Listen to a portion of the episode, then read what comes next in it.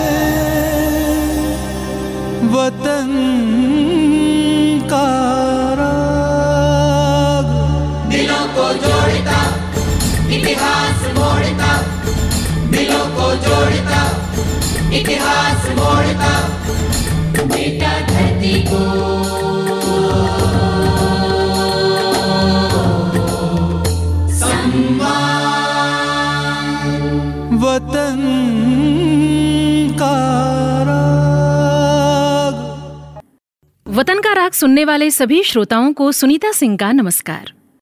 कोई भी व्यक्ति सही अर्थों में लोकप्रिय तब होता है जब वो लोगों के सुख दुख का भागीदार बनता है, उनके बीच रहता है और उनके हित के लिए निस्वार्थ भाव से सेवा करता है। गोपीनाथ बारदोलोई को मैं एक ऐसा ही राजनेता मानता हूँ, जिन्होंने जीवन भर असम के आम लोगों के हित के लिए काम किया और निस्वार्थ भाव से किया।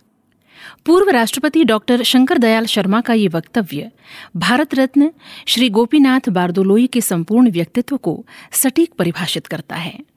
वो एक ऐसे बिरले व्यक्ति थे जिन्होंने रचनात्मक राष्ट्रीयता के प्रति अपने पूरे जीवन को समर्पित कर दिया। असम के स्वतंत्र अस्तित्व की रक्षा और उसके सर्वांगीण विकास की दिशा में उन्होंने अविस्मरणीय काम किया। इसीलिए असम की जनता उन्हें लोकप्रिय गोपीनाथ बारदोलोई कहा करती है। गोपीनाथ बारदोलोई का जन्म 6 जून सन 1890 को असम के नौगांव ज़िले के एक मध्यम वर्गीय परिवार में हुआ था। कॉटन कॉलेजिएट स्कूल गुवाहाटी में प्रारंभिक शिक्षा प्राप्त करने के बाद उन्होंने सन 1911 में स्कॉटिश चर्च कॉलेज कलकत्ता से इतिहास में ऑनर्स स्नातक की उपाधि प्राप्त की। इसके बाद सन 1914 में एमए की परीक्षा पास की और तीन साल तक कानून की शिक्षा लेकर गुवाहाटी लौट आए। वे सबसे पहले सोनाराम हाई स्कूल गुवाहाटी में मुख्य अध्यापक के पद पर नियुक्त किए गए। इसी अनुभव के आधार पर उनमें शिक्षा के प्रति बहुत गहरी रुचि पैदा हुई और आगे चलकर पूर्वोत्तर भारत में जो पहला विश्वविद्यालय स्थापित किया गया, उसके वे प्रमुख संस्थापक बने। पूर्वोत्तर में मेडिकल, इंजीनियरिंग, कृषि और पशु चिकित्सा विज्ञान के कॉलेजों की स्थापना में उनकी बहुत महत्वपूर्ण भूमिका रही। विधि स्नातक होने के बाद सन 1917 में उन्होंने वकालत आरंभ की। ये समय राजनीतिक गुलामी का था। असम में चारों ओर गरीबी थी। लोग अशिक्षित थे, इसीलिए शोषित भी थे। गांधी जी से प्रेरित होकर गोपीनाथ बारदोलोई ने सन 1921 में वकालत छोड़ दी और राष्ट्रीय आंदोलन के लिए पूर्णतः समर्पित हो गए। उन दिनों असम के चाय बागानों का पूरा लाभ अंग्रेज़ उठाया करते थे। जनता को सिर्फ़ मजदूरी मिलती थी। सादुल्ला मंत्रिमंडल की शह पर अंग्रेज़ इन बागानों के मालिक बने बैठे थे। इस शोषण के खिलाफ उन्होंने कड़ी लड़ाई लड़ी। उधर गांधी जी ने असहयोग आंदोलन के ज़रिए विदेशी सामान के पूर्ण बहिष्कार का आह्वान किया। गोपीनाथ बारदोलोई ने असम में दक्षिण के गोवालपाड़ा ज़िले का पैदल दौरा किया और लोगों को जगाया। परिणाम ये हुआ कि असम की जनता ने भी विदेशी वस्तुओं की होली जलाई और चरखे पर सूत काट कर वस्त्र धारण करने लगी। इससे अंग्रेज़ सरकार बौखला गई और गोपीनाथ जी और उनके साथियों को गिरफ़्तार करके एक वर्ष के कारावास की सजा दी। लेकिन वो अपने संकल्पों के साथ अडिग रहे।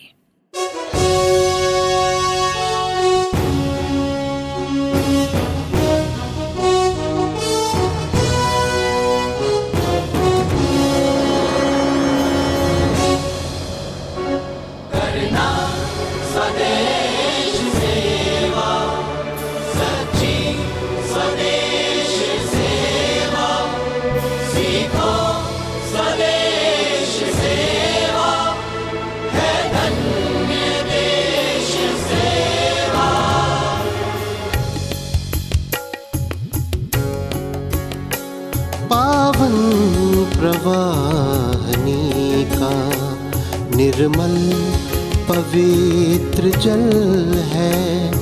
स्वर्गीय वाटिका का सबसे सुमिष्ट फल है। अमरेश का अनुग्रह, आनंद आत्म बल का शुचि सत्य का सरोवर वर प्रेम का कमल।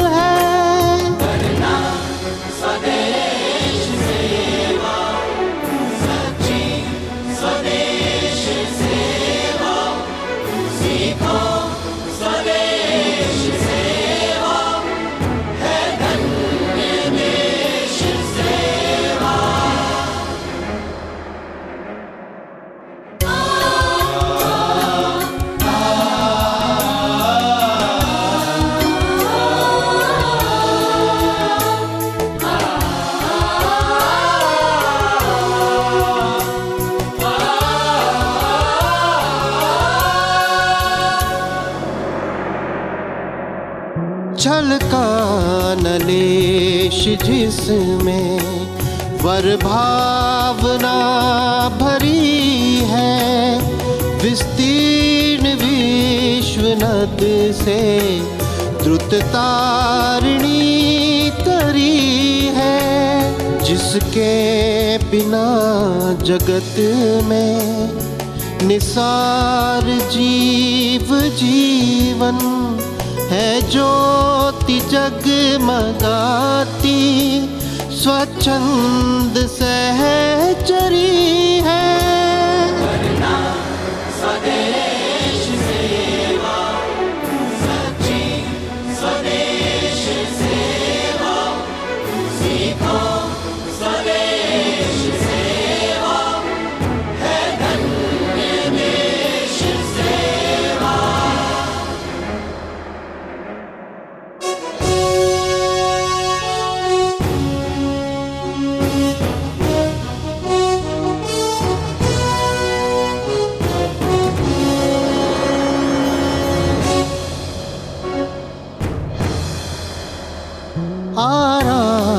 देवता की आराधना यही है।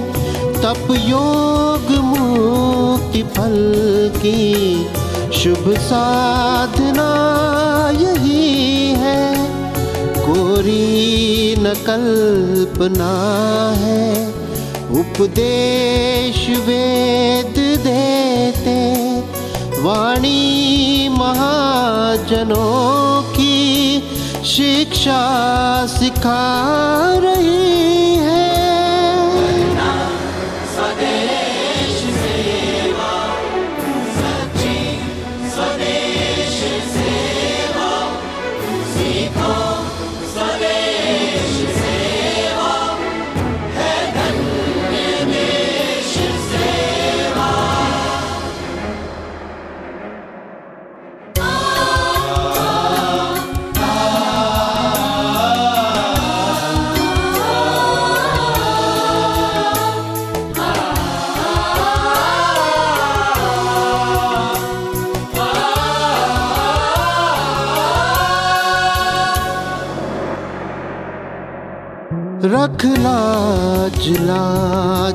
लाज ने महिमा स्वयं मड़ी है, मोती जवाहरों की, जिस पर लड़ी चढ़ी है, आज़ाद दास टंडन चमके स्वदेश बनकर जयमाला मालवी ने जिसके लिए गड़ी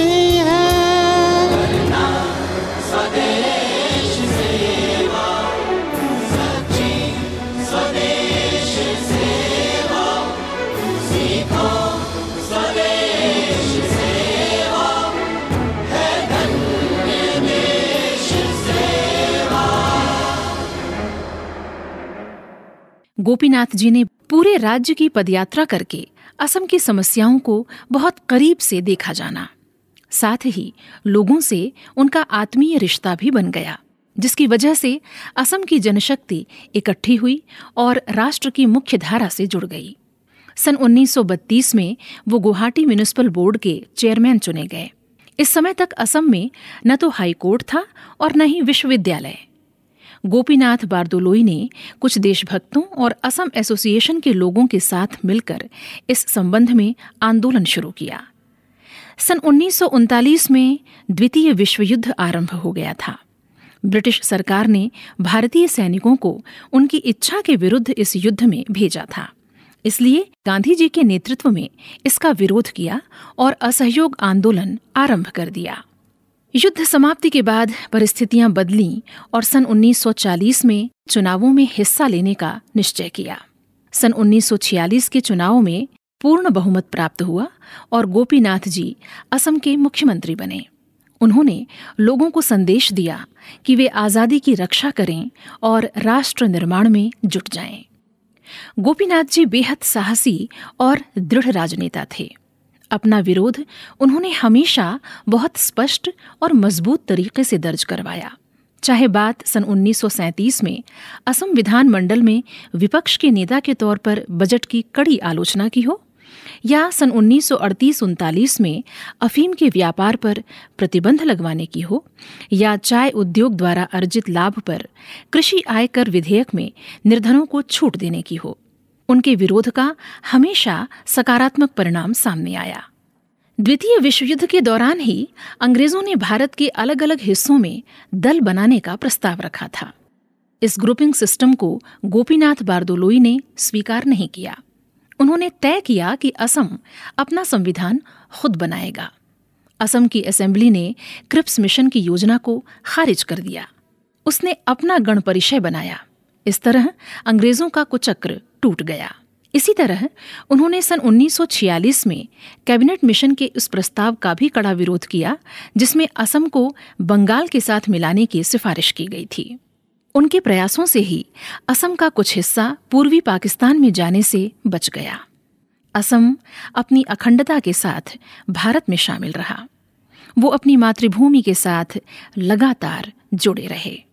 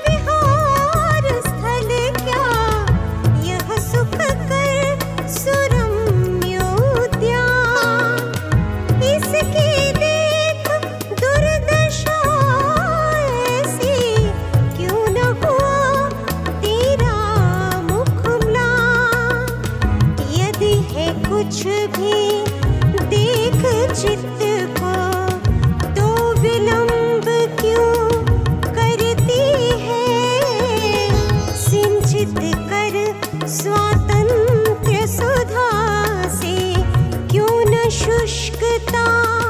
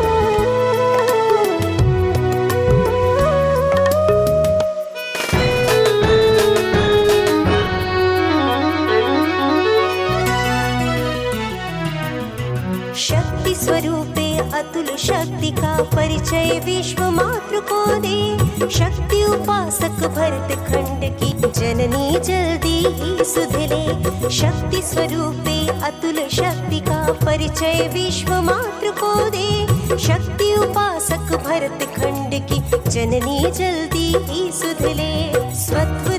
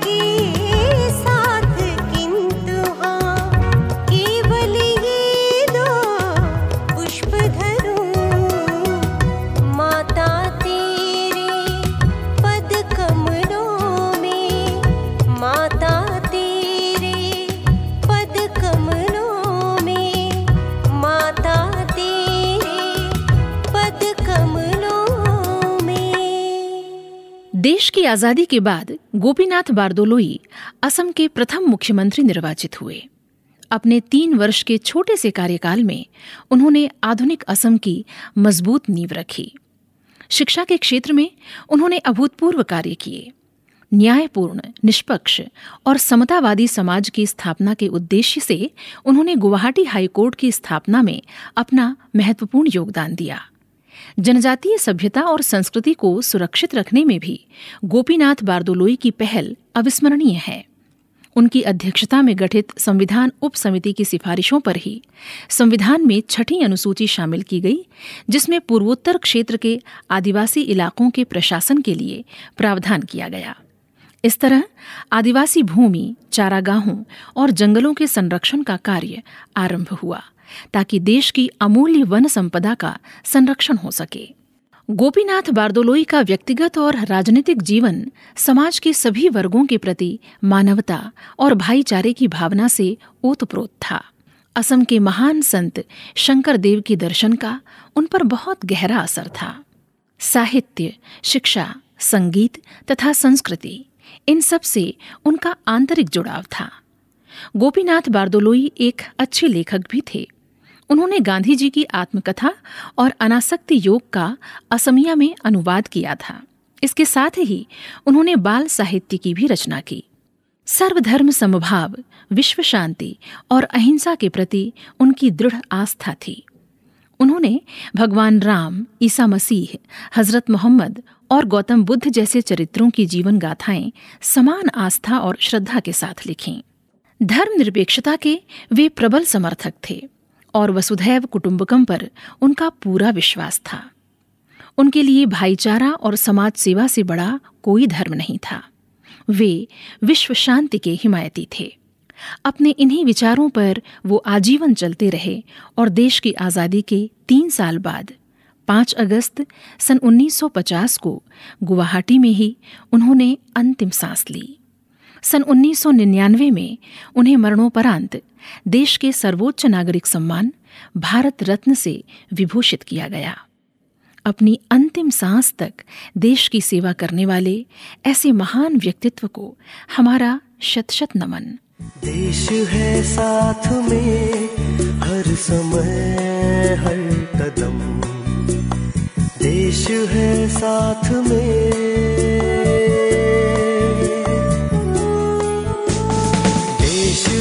साथ में हर समय, हर कदम।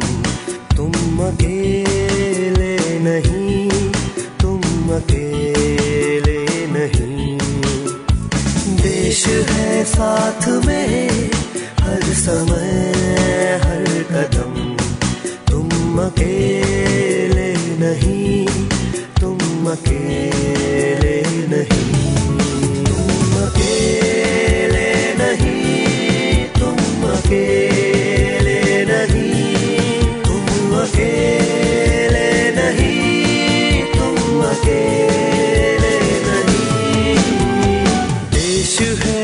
साथ में हर समय हर कदम हर उम्मा के